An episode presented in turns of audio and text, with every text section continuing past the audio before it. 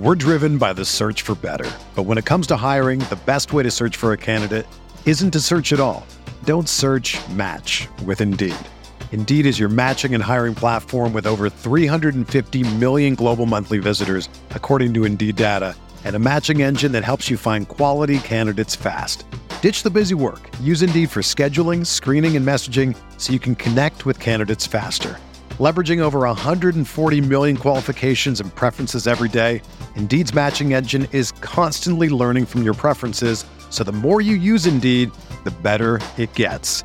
Join more than 3.5 million businesses worldwide that use Indeed to hire great talent fast. And listeners of this show will get a $75 sponsored job credit to get your jobs more visibility at Indeed.com slash BlueWire. Just go to Indeed.com slash BlueWire right now and support our show by saying that you heard about Indeed on this podcast. That's Indeed.com slash BlueWire. Terms and conditions apply. Need to hire? You need Indeed.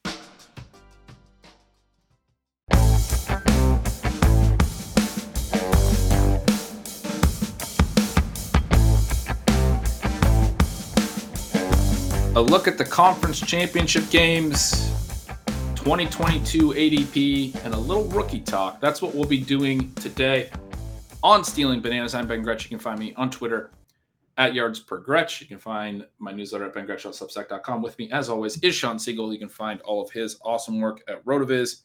Shawn, you guys have been in the lab with the rookie guide, uh, the first version of it. As I understand, it's going to release very soon, maybe already out uh, by the time this podcast releases. We'll hit that towards the back end of the show, but we want to start talking a little bit about the conference championships, a little bit about some early ADP for those that are already looking into best ball leagues. Kind of a lot of fun stuff to talk about today. Yeah, this is a loaded show, or at least it could be, depending on how things go. And the first thing is just extremely exciting conference championship games coming up obviously, if we could have had Chiefs Bills for the conference championship game instead, I mean, that would have been the real highlight. But if you have to take kind of the consolation choice, Chiefs Bengals with number one, what Patrick Mahomes has been doing recently, number two, what Joe Burrow has been doing recently. You look at Ja'Marr Chase and how he's really consolidated this uh, massive game and kind of the second half breakout. Uh, we'll be mentioning him again in terms of the early ADP here in a moment. But coming off of a, a shootout game that they played just a couple of weeks ago, that one will be fantastic. And then you have this interesting contrast of styles and mix of personalities as we go 49ers, Rams. You know, in a lot of cases, when you have the four seed versus the six seed in the conference championship game, I think people are looking at it as a little bit of a letdown. But even though the star quarterbacks are on the AFC side, through the Rams and the NFC, these top six teams were very good. Now, perhaps you know you would kick the Cardinals out of there because they weren't as healthy at the end. But 49ers Rams is a big time matchup. Both of these teams made and lost Super Bowls recently and feel like they still have work to do. Yeah, I mean, I think we we knew coming into this year the NFC West was going to be a strong division, probably the best in football, and it has been. It was last year. I mean, I think it has been for a couple of years this offseason was sort of the the arms race, right? The the Rams go out and get Matthew Stafford. The Niners trade up and draft Trey Lance. You know, the Seahawks continue to flounder and do nothing to support Russell Wilson. Uh, the Cardinals, you know, continue to add pieces. And into the season, they trade for Zach Ertz and they're adding names. They're adding J.J. Watt. They're adding, obviously, A.J. Green. You know, some some former stars. But you know, the Rams. Uh, I think you called them mercenaries on the last show have obviously over the last several years just traded away all of their future first round picks and things to to get guys like Jalen Ramsey. And then this year they're able to get some cheaper acquisitions, but big name guys. Obviously, in, in season they add Odell Beckham as a free agent signing as the Browns cut him, and they make a trade for Von Miller that they didn't have to give up a ton for.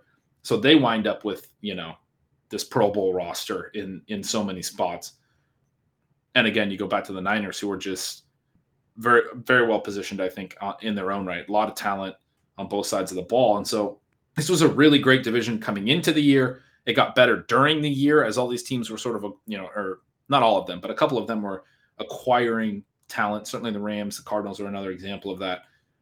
And so to, to wind up like you said, it feels a little disappointing in some respects. At the same time, to wind up with two NFC West teams playing for the conference championship at the beginning of the year, I think would have made sense. It wouldn't have been that surprising to us, right? It's kind of like a few years back in the AFC North when you had the Steelers and the and the Ravens both being so good and, and having some, you know, some huge huge shootouts and things. Obviously, the Patriots were still a, a, huge factor in the AFC, but you get one of these divisions that's really good. They have to beat up each beat up on each other a little bit during the regular season. You're going to have a team like Seattle who has a down year. You're going to maybe have a team like Arizona who has some injuries, but not that surprising, I think, to see two teams that kind of from the offseason we did expect to be good teams and to be in contention. You mentioned both have made Super Bowl runs in the last few years, and and having made those runs and then also had some disappointing seasons. It it wasn't something where we didn't feel like either of these teams could ever make it back. And so now we will have one of them back in the Super Bowl this year.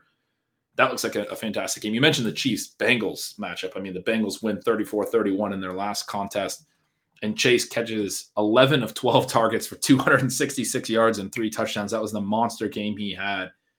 He's not going to be taking Kansas City by surprise in any kind of way, I don't think, in this one. So, it will be really interesting to see if the Bengals are able to get Tee Higgins going alongside him, get Tyler Boyd maybe going, get CJ Uzomah going, because probably Kansas City's going to spend a lot of time trying to shut down that guy who had over a quarter of a thousand yards against them the last time they played.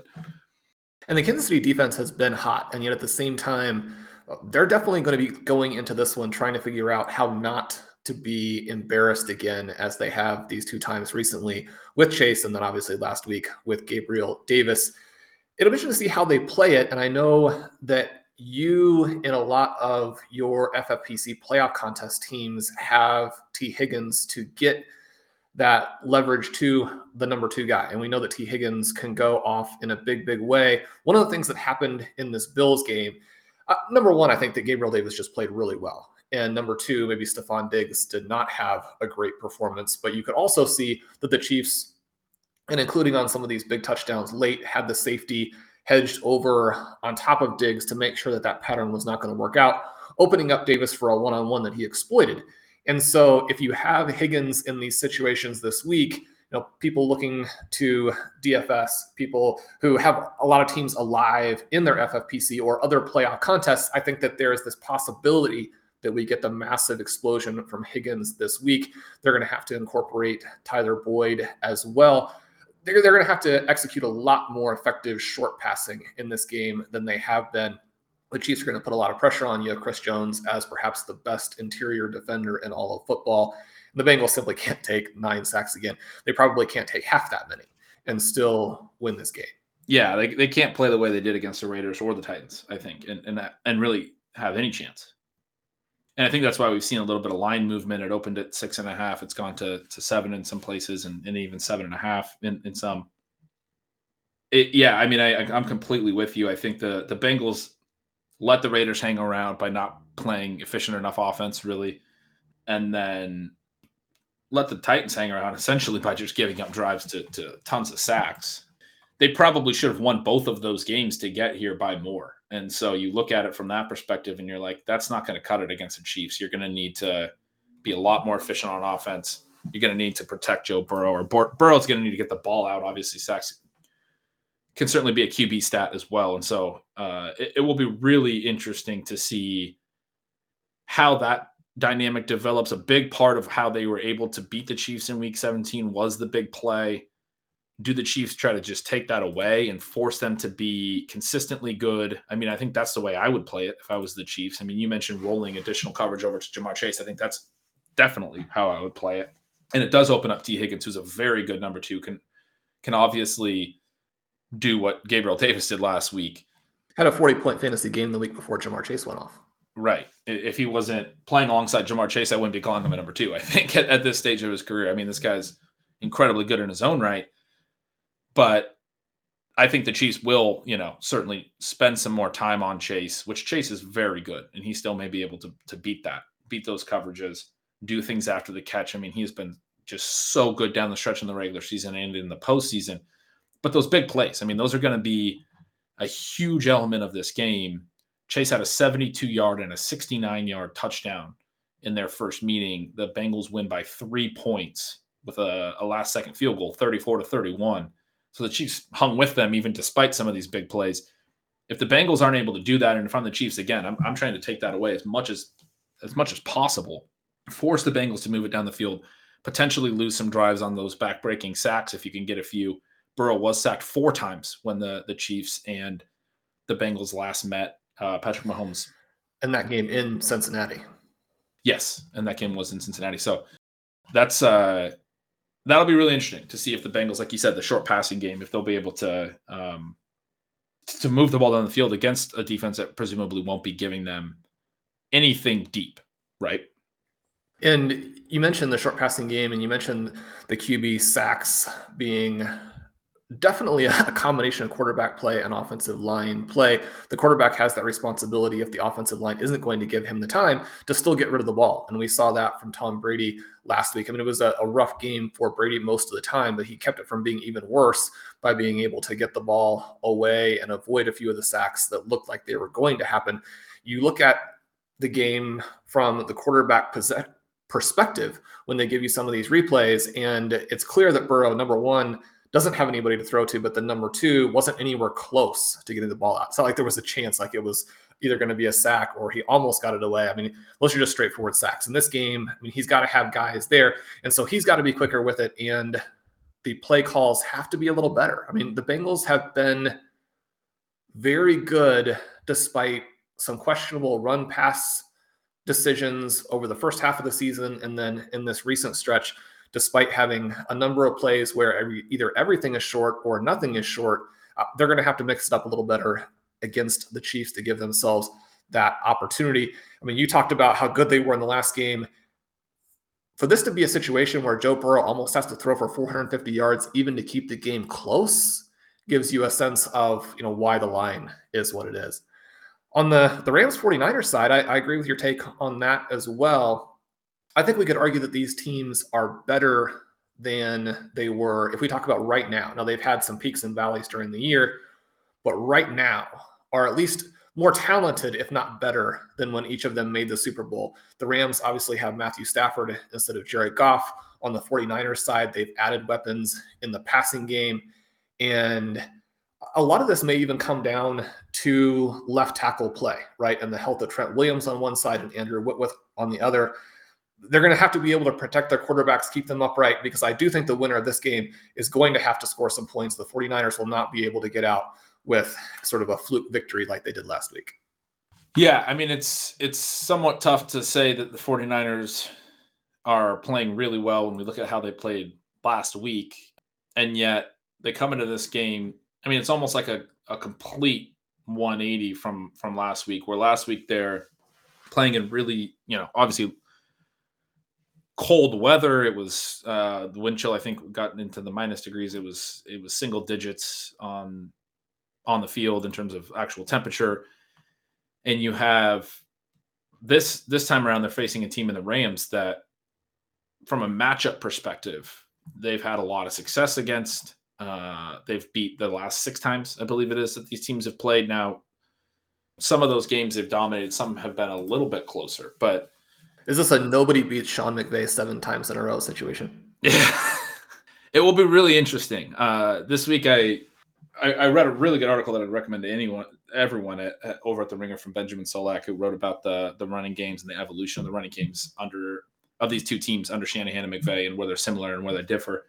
And in it, also he linked uh, to a podcast appearance from last summer where Sean McVay and, and Kyle Shanahan, McVay does a podcast, and, and Shanahan was a guest, and they were discussing and to hear them talk to each other and, and, discuss sort of some of the elements where they're they're buddies and they like to talk, but they're also in the same division and they have to kind of keep some of the some of the stuff from each other and some of the mind games involved. And you know, Mc, McVay at one point made a joke or, or, a comment. I don't even know if it was a joke where he's saying, you know, you, you get to into the game uh, preparation standpoint and, and you think, I wonder if he remembers that comment I made at the at the combine, and then Shanahan replies on my end, you you know, you you get into the head game of was that comment he made at the combine intentional? Did he accidentally let that slip, or was it an intentional thing to try to you know set me up in a certain way? And so, hearing them talk about it being buddies because you know those together, guys remember. Yeah. Oh God, yeah. And and McVay worked under Shanahan, uh, was his quality control guy in Washington when Shan- when Kyle Shanahan was the offensive coordinator. They worked very closely. They talked in that podcast as well about how that relationship went. McVay, as a quality control guy, was basically his right hand man. You know, on the headsets with him during games.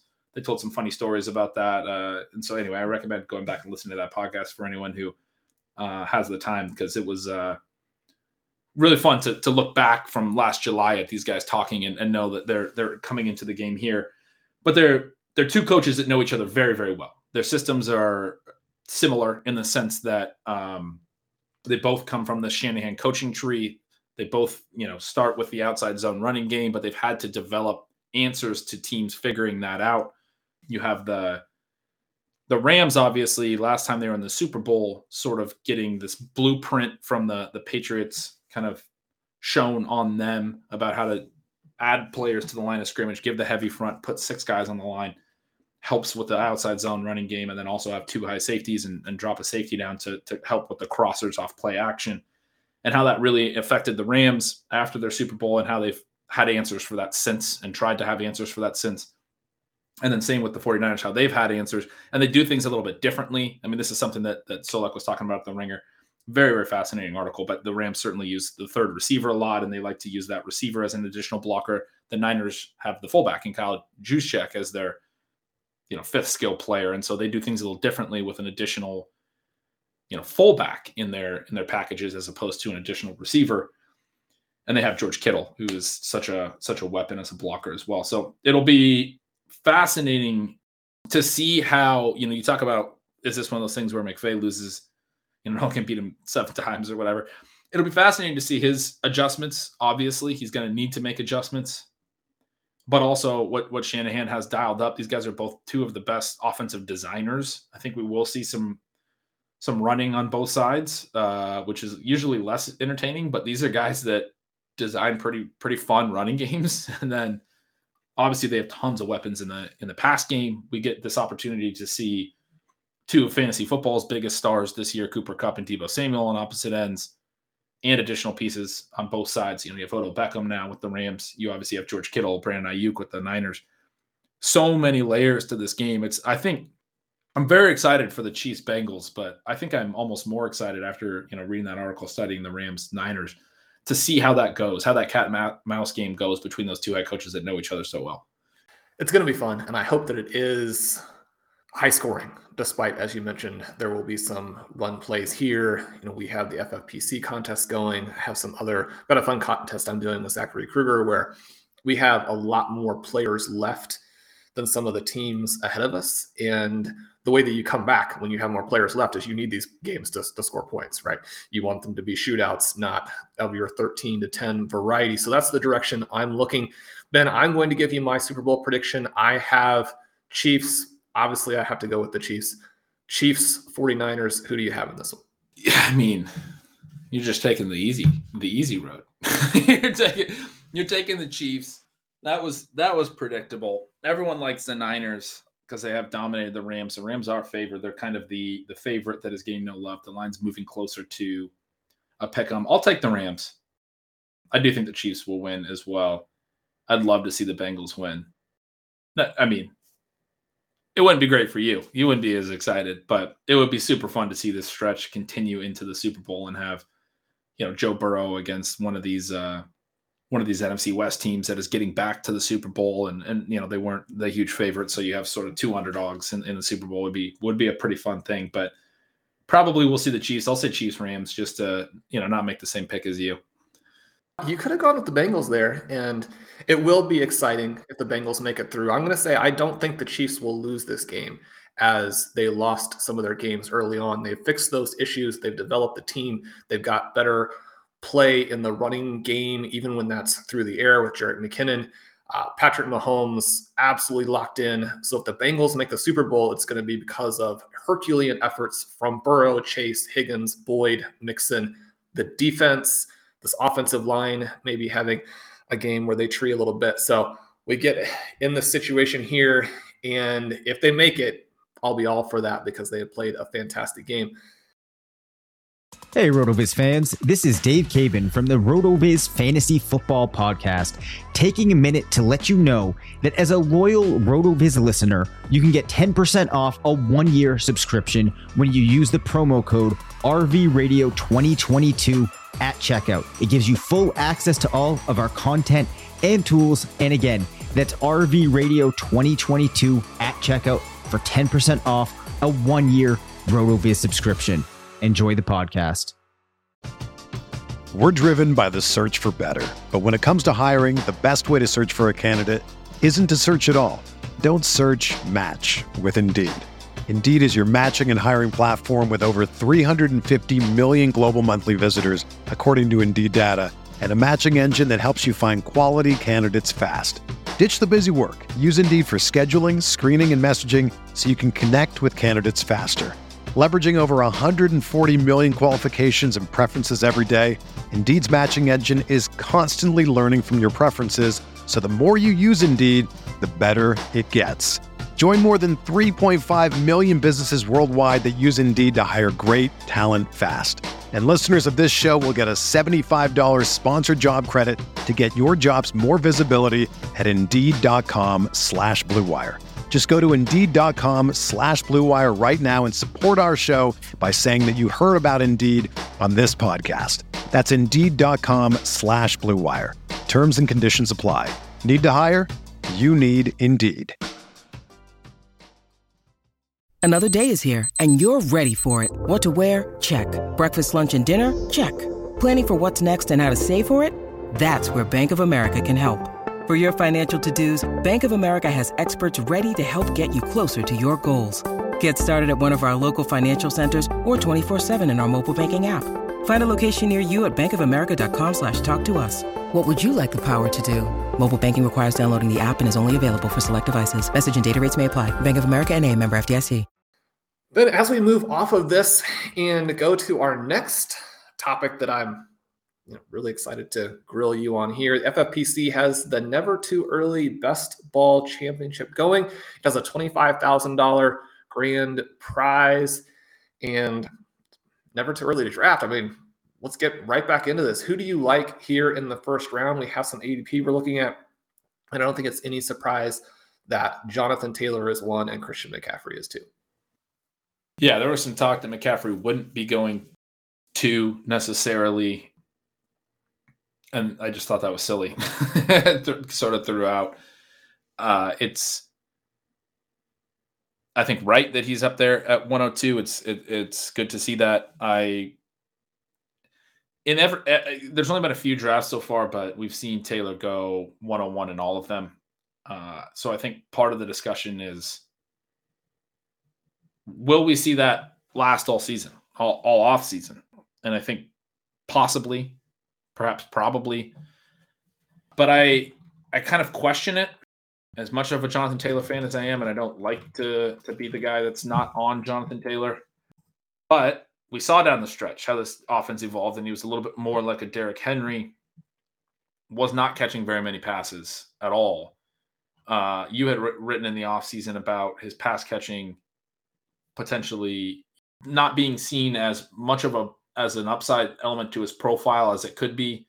And it was for most of the year a really important element. And we saw him consolidate the the snaps as the season went along, really dominate the overall um, running back work for the Colts and, and kind of push Hines to the side.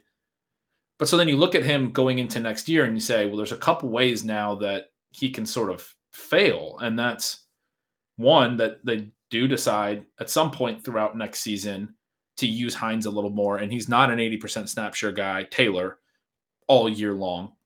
Two, that even if he is an 80% snap share guy all year long, that the workload is a little bit more like the last five weeks than the first, you know, 12, where he was averaging about three catches per game. And then later in the year, he's averaging less than a catch per game. If he's not catching as many passes, that's a real challenge, even though he gets just so much goal line work. And then three is obviously the you know the, the typical running back concerns. Is he as efficient? Is he you know healthy? All of those things. He was incredibly efficient this year. Had so many big plays, long plays, twenty touchdowns. Stays incredibly healthy. but can he hit hit the big plays as frequently and all those things? I think that part of it I'm I'm not as concerned about. We love the talent, we love the player so much that I want to have some exposure to him because he might just be that different. But I do think there is some reason to be concerned on the role stuff, on whether or not they will ride him for an entire season next year.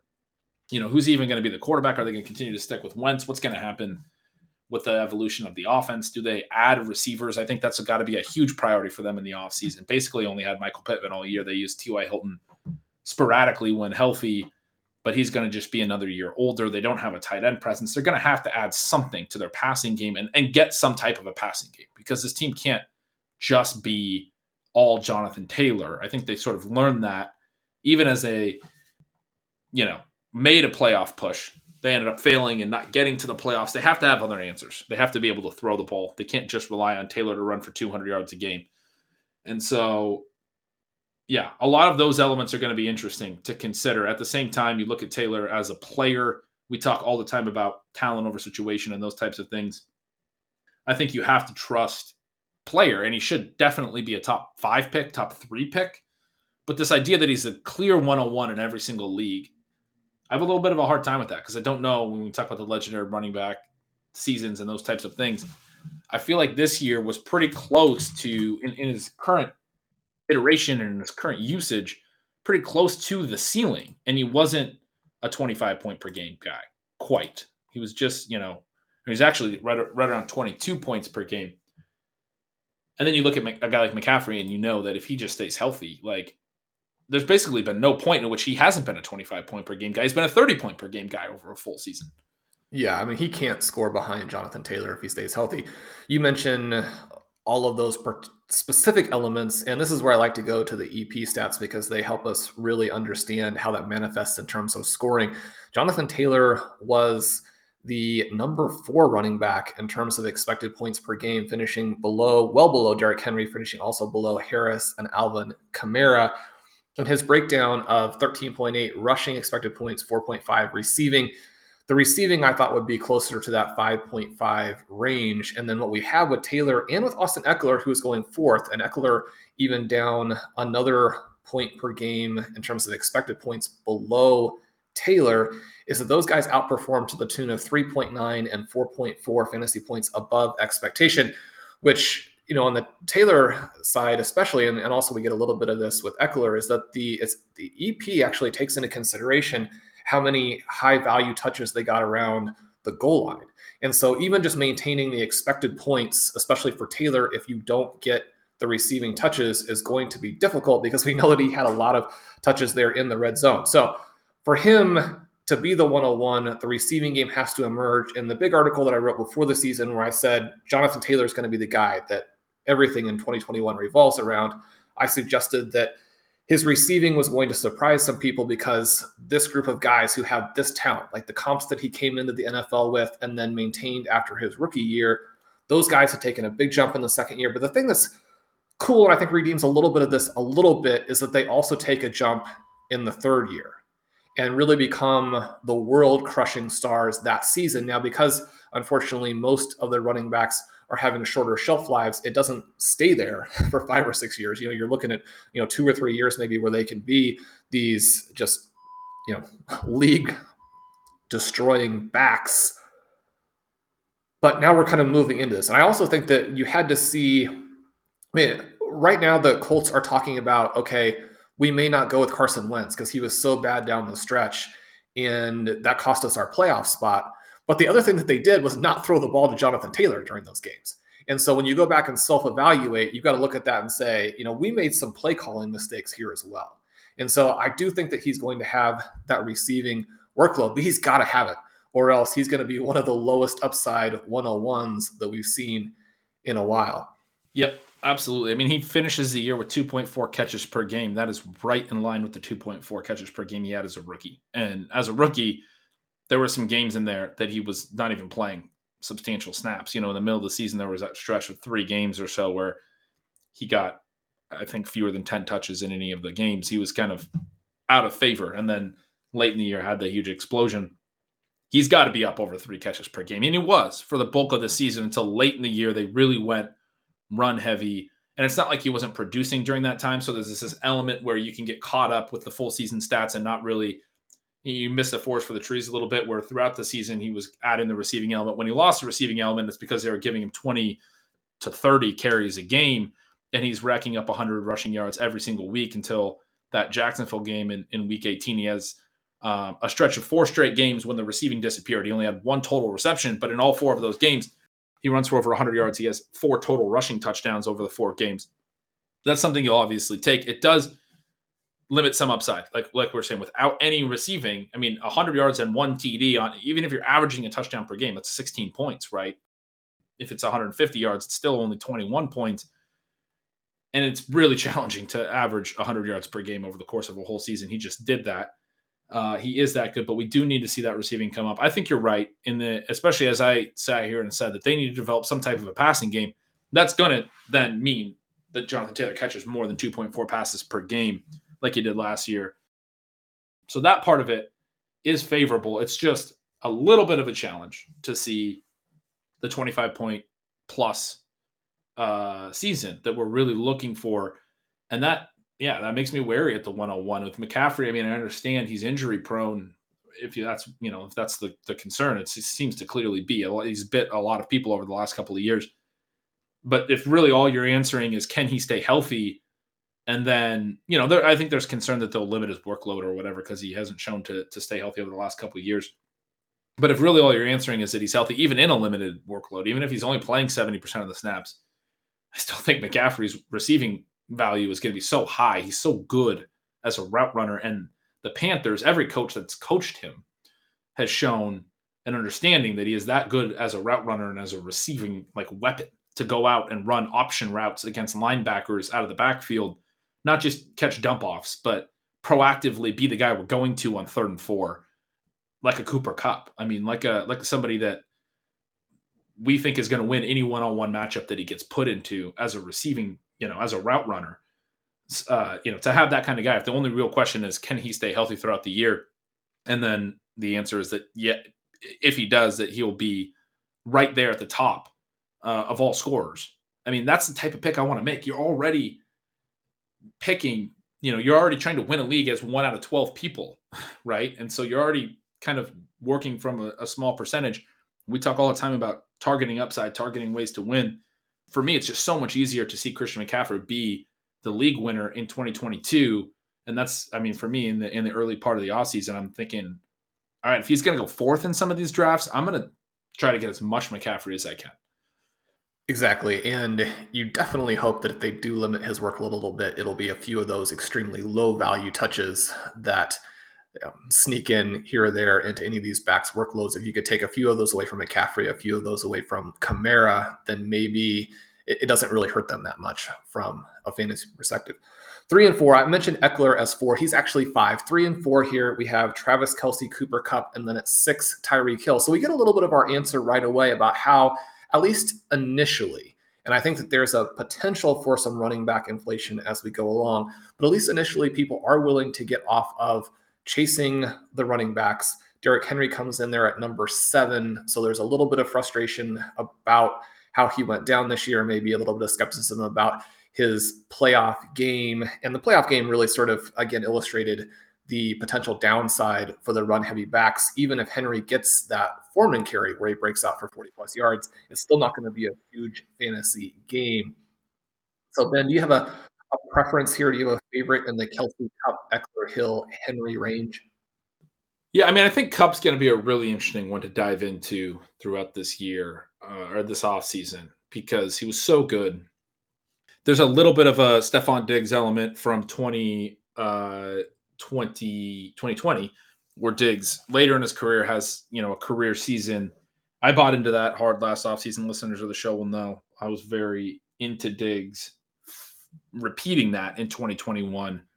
It's a little bit different in in one key regard that Kupp is was better than, than even Diggs was in 2020. And he's in a, a, a, little bit of a different role where the volume is easier to see be consistent. Even when he has down games, there's like a legitimate like touch floor, almost like a running back, which you don't get at receiver.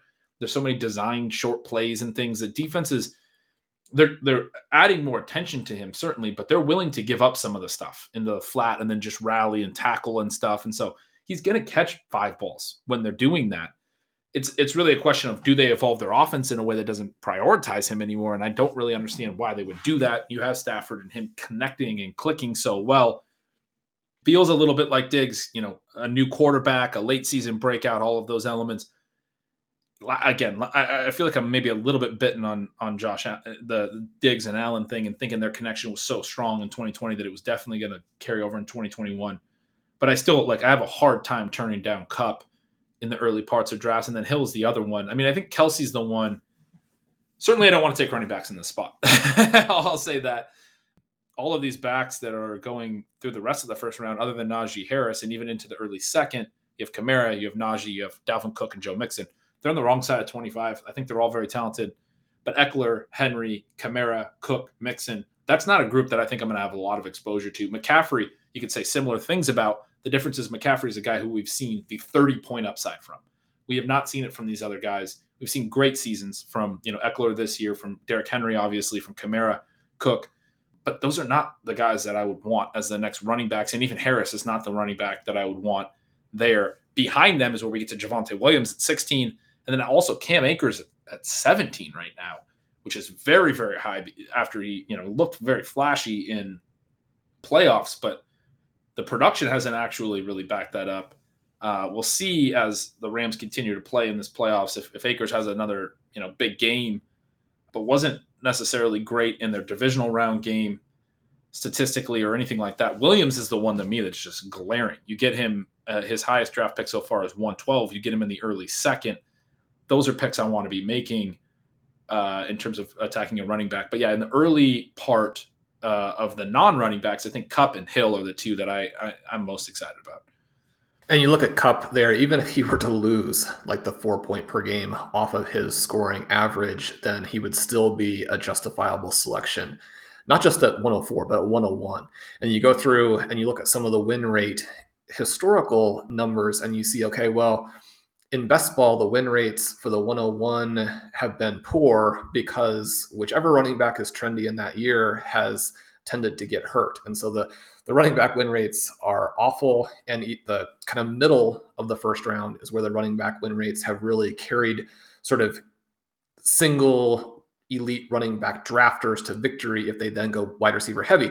Wide receiver numbers are actually really good, but that's simply because the one guy who's been up there is Antonio Brown. But the point there is that when Antonio Brown was at the level that Cooper Kupp is now, that was a great pick in best ball. And so it, I, I, think that you can go that direction and feel very good about it and then have your team set up to do some of the other things. And one of the reasons that we see that is as you look a little bit deeper through the first couple rounds here, you have Nick Chubb at 23, Saquon Barkley at 26, Antonio Gibson at 27. Now, there are going to be some drafters who are a little bit leery of taking the plunge on Saquon Barkley again. But I mean, we talked about you know why you would you would take Christian McCaffrey if they get the coaching staff there with the Giants that gives us some optimism. Then I mean, you can take a little bit of that same bet with Barkley, but not have to pay the 101 or 102, right? And then you have Gibson. If they can build out a little bit better there, then I mean you could go Cooper Kupp and then come back with Saquon Barkley and Antonio Gibson at the turn. Now, we probably wouldn't do that from the perspective of having too much running back exposure in a range where you have some exciting wide receivers, but it's very much an option that you could use. You also mentioned wanting wide receivers in the first round. The next couple of guys, Ja'Marr Chase at eight, Justin Jefferson at nine, those seem like home run picks. Davante Adams at 12.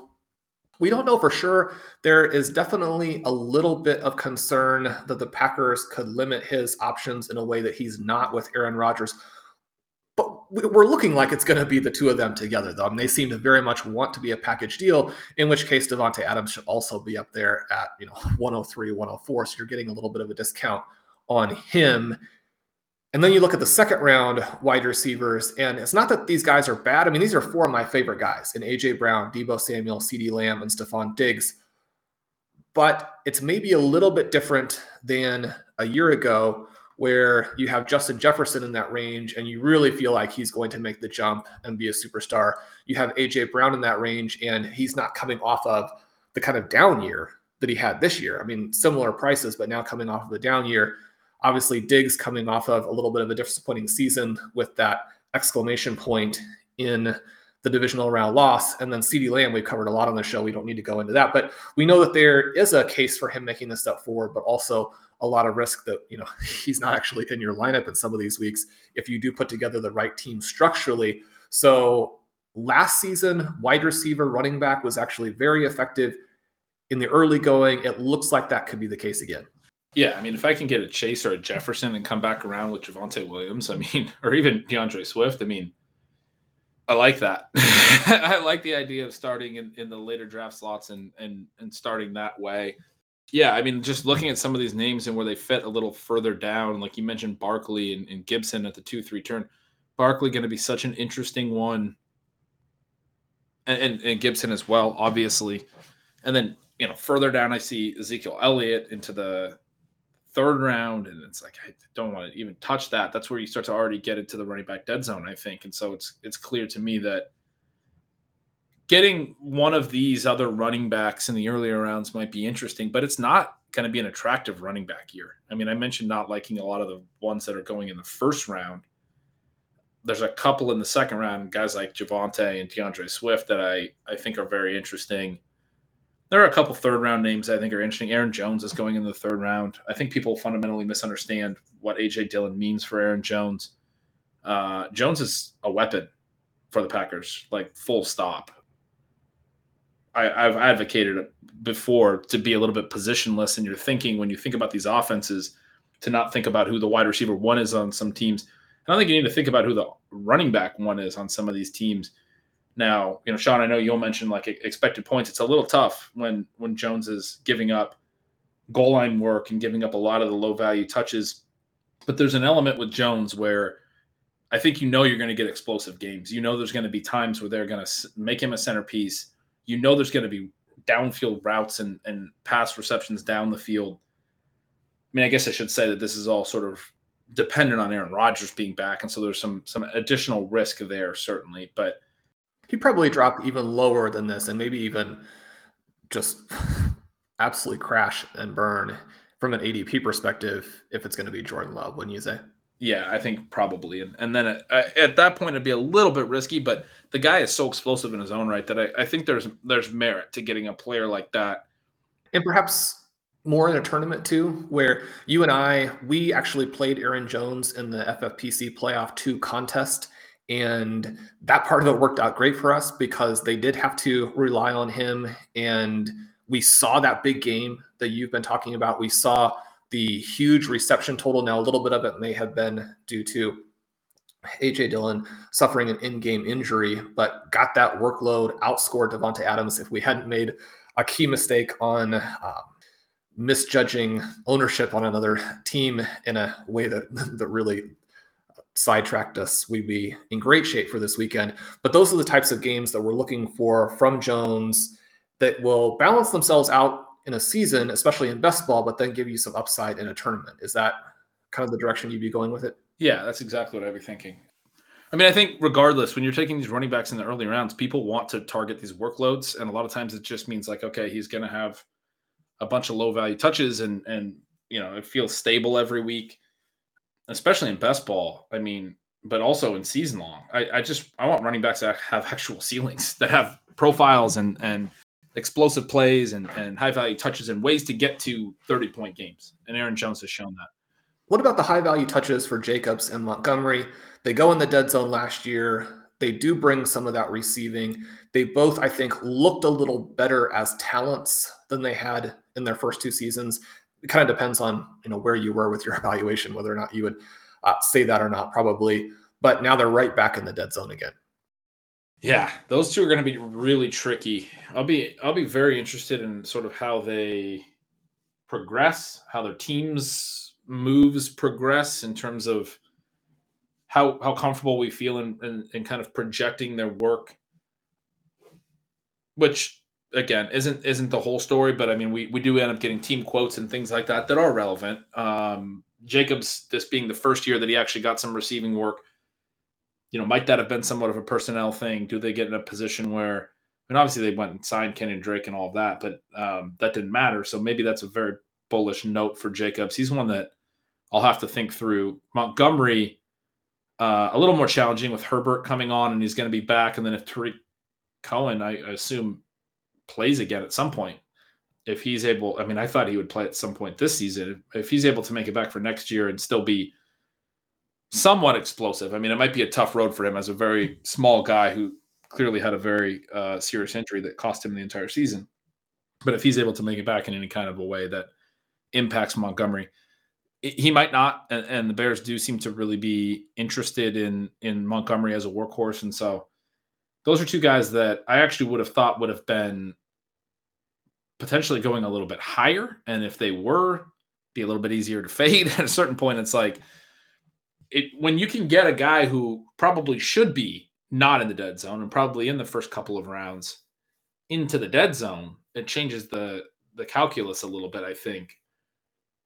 Whether that's, you know, I, I think DeAndre Swift is a great example from last year. You know, he you were on him big time, you got me on him he shouldn't have been a fourth round pick in some of these leagues, but he was going in the fourth round all the way into deep August at times. I mean, uh, had moved up to the third round in a lot of drafts, even late second in some cases, but you could still get him in the fourth into August. I don't have like a hard and fast dead zone rule because drafters are adjusting to trends. And that's something that we saw this year.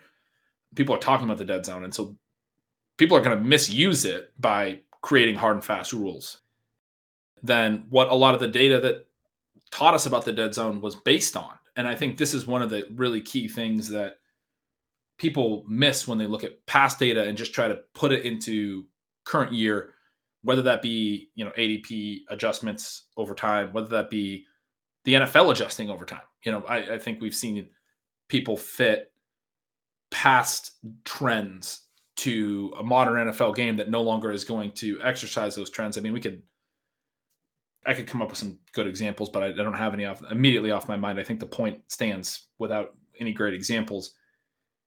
If ADP is shifting in a way that people are meaningfully understanding these trends, then we also have to be flexible to the fact that there could be opportunities in future years that again, because the environment is different than than what the the past research was based on.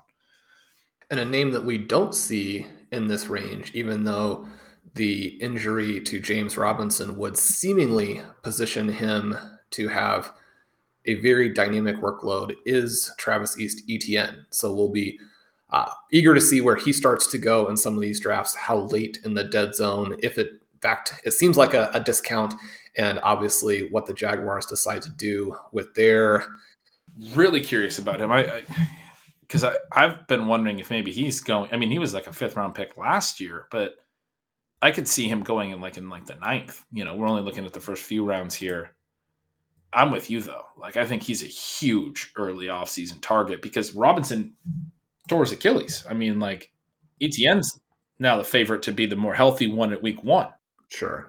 Sure. I mean, even with the amazing recovery we saw from Cam Akers, we would not necessarily expect James Robinson to be able to make much of a contribution in 2022, sadly, because he's been the one really good story from the Jaguars over the past couple of years. But then, speaking of Travis Etienne, that kind of brings us in the mind of rookies. Obviously, he missed his rookie season, but we're going to get a new class coming here, and we have to start looking at the class. It's one of the best things about the off season, and one of the reasons that we traded down relentlessly in our RotoViz Triflex Dynasty startup last season uh, brought to you by the FFPC, is that we wanted to have fun and make a lot of picks. And we're going to get to do that. We have the 103, 104, 107, 112, 202, 207, 210, and 212. So eight of the first 24 picks. Then what, what are we looking at here? Well, I mean, I know you have been deep in the lab, and I'm very, very excited about the RotoViz rookie guide. I mentioned that at the top, coming out soon. I say deep in the lab, not not you haven't been probably that deep quite yet. Uh, but I know you've actually been looking. I, I know some of the prospect names, um, and so I'm excited about that. but I'm really interested uh, in your takes on this. We talked a little bit before the show on Tuesday about it, but it sounds like we're going to have potentially as many as four quarterbacks go in the first round. in super flex leagues like the FFPC ones. It will be interesting to see how people play that because we know or we've heard for months and months and months that the 2022 quarterback class is not very strong, but we also know that teams are going to take the top quarterbacks. We're not going to have a season probably ever again where there's no quarterback drafted in the, you know, in the first half of the first round. Somebody's going to end up taking quarterbacks very high. So there are some intriguing quarterbacks. You're telling me there's a couple that have some rushing ability, which is very exciting. And then you have kind of a mix of profiles, really, because you have some, you know, late late start. Kenny Pickett in Pittsburgh was a fifth year senior and had really his first monster season, but it was it was an incredible year. But he was it was as a fifth year senior. It's kind of the Joe Burrow thing, but doesn't offer much mobility. But then we also have some really interesting receivers in this class, right? We have uh, what Treylon Burks or Traylon, I don't know how to say it, from Arkansas. We have uh, the Ohio State guys. We have Drake London from USC. So, what are, I mean, we've heard a lot about the 2022 class being poor. What are you thinking right now? What are you feeling early on in this offseason about this rookie class? Well, you mentioned getting deep into the lab, and it is a lot of fun because once you start to look at these prospects, I mean, each one is like opening a Christmas present on Christmas morning when you're a little kid, where you get to to find out what the story is and and what the background, what the advanced stats say, what the scouts say, where he's projected to go in the draft. All of those things obviously fit into kind of where you're going to put him on your board. You have guys who are probably going to be artificially inflated a little bit by their draft stock, but then you may have your sleepers and where you put your sleepers is going to depend a little bit on where they go, right? Because if a guy goes in round six, even if he's a sleeper for you, he's still probably a mid to late third rounder in your dynasty rookie draft and, and vice versa there. So we get to this point, we have the eight first round picks, kind of regardless of how many picks you have, it's always exciting to go into these rookie drafts. And one of the things that this does is give us some flexibility to move back into 2023 with some of our selections.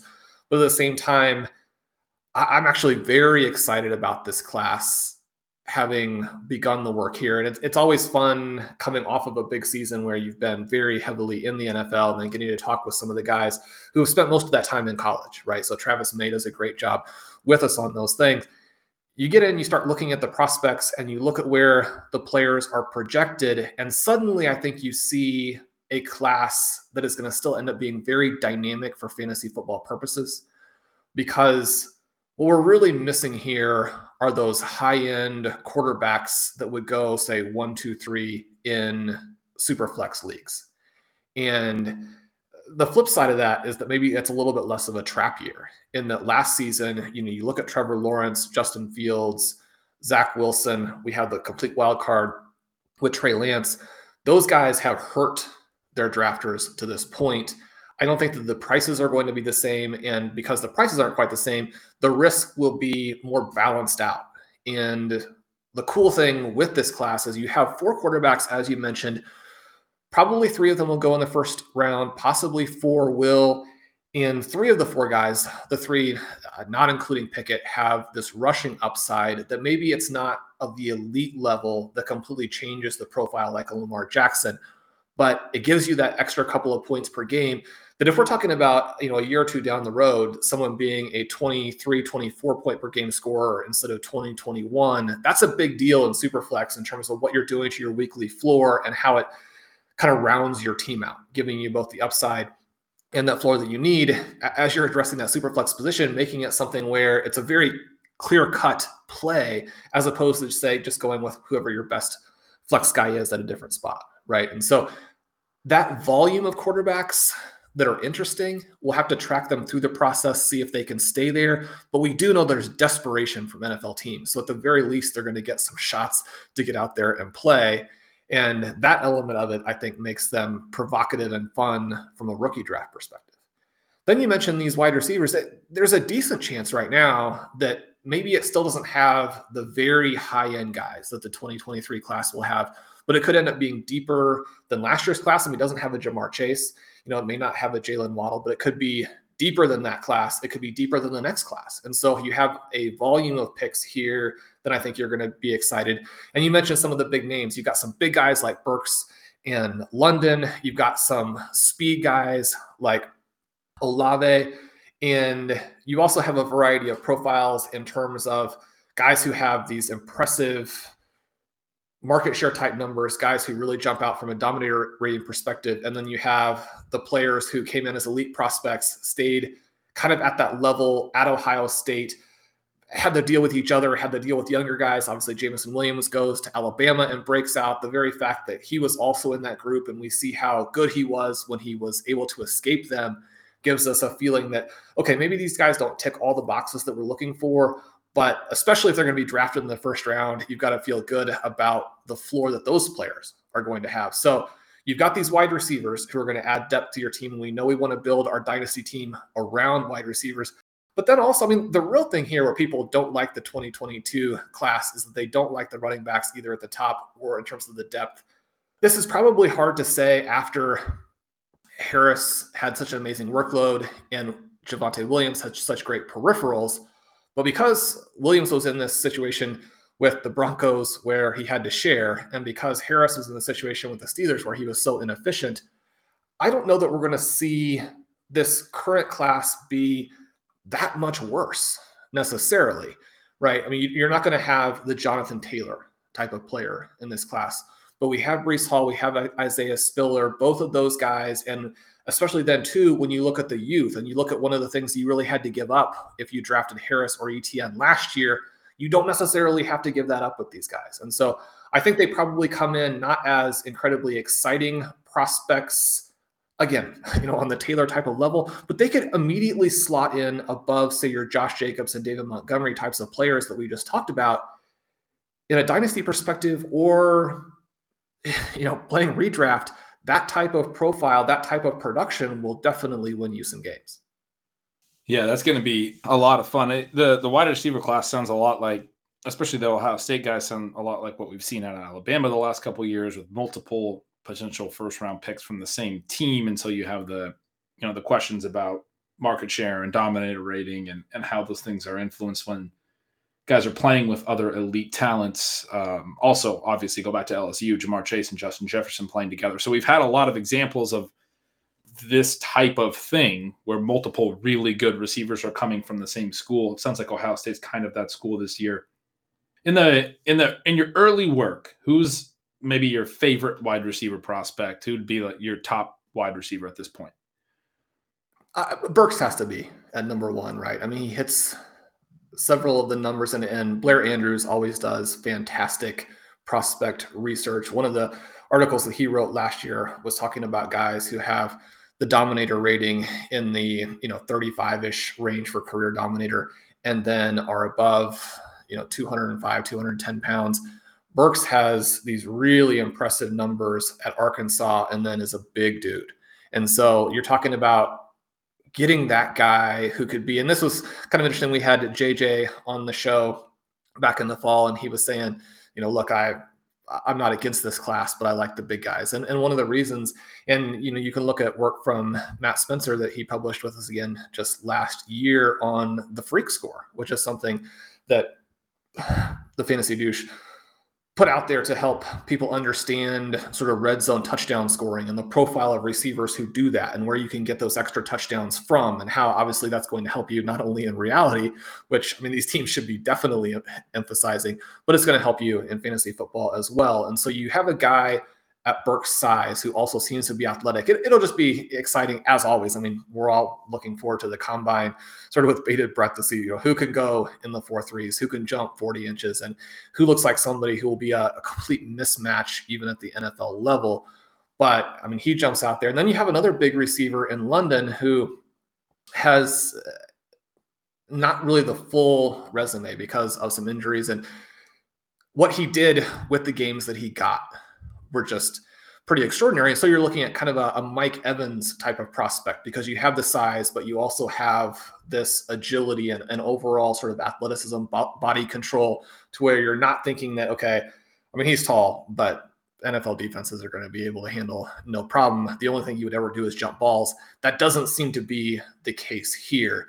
The other thing that is encouraging for so many of the prospects in this class who are currently projected to be in the first round and then for the running back position in the second round is that they're young guys, they're guys who declared early.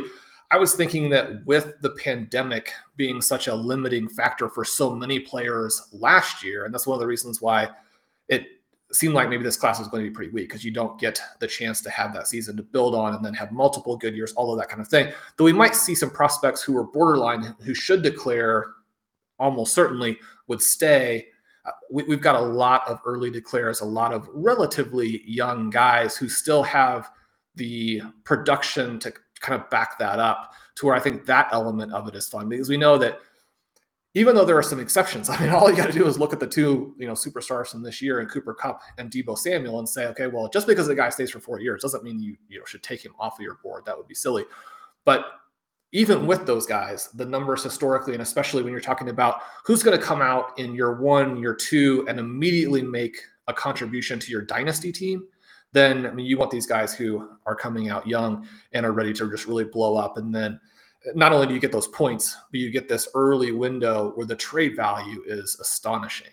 And so, from that perspective, I think this class is pretty exciting as well. So, there are really quite a few things that you can count on here if you have a first round pick you know, it's not everybody trying to move into next year's class for Robinson. I mean, only one one player is going to get that guy anyway, right?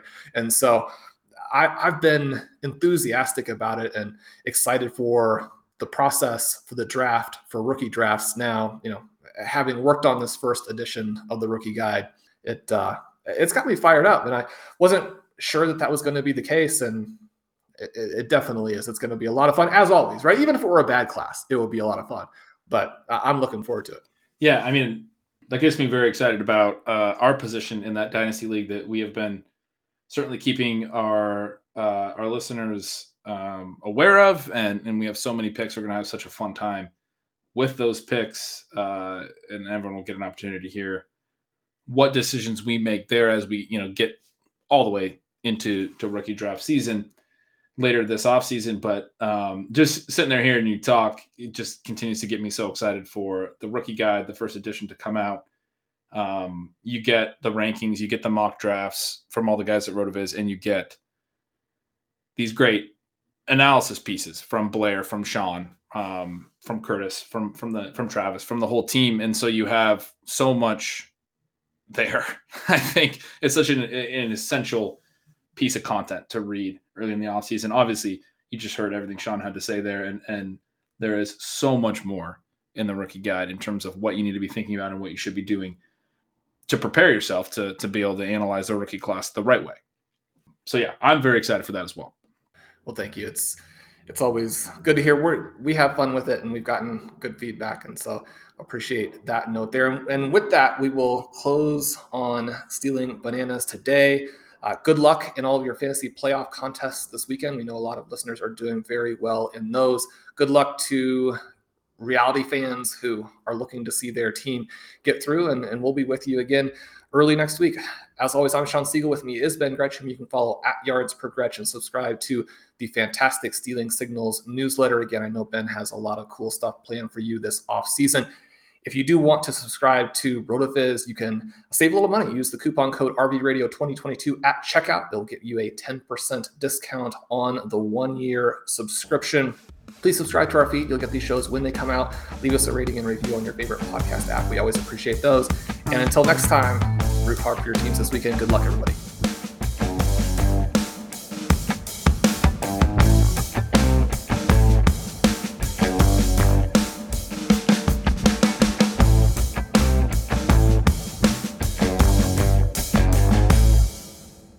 Everyone is talking about magnesium. It's all you hear about. But why? What do we know about magnesium? Well, magnesium is the number one mineral that 75% of Americans are deficient in. If you are a woman over 35, magnesium will help you rediscover balance, energy, and vitality. Magnesium supports more than 300 enzymatic reactions in your body, including those involved in hormonal balance. From functional medicine doctors to mental well being and female hormone experts, we all know that magnesium is the one mineral to improve all aspects of well being and health. But which one?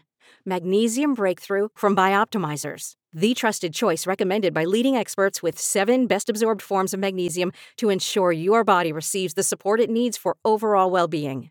Go to bioptimizers.com slash balance today and use code BALANCE10 for 10% off. Support your journey to wellness at B-I-O-P-T-I-M-I-Z-E-R-S dot com forward slash balance. Magnesium Breakthrough from Bioptimizers, your foundation to optimal health and vitality.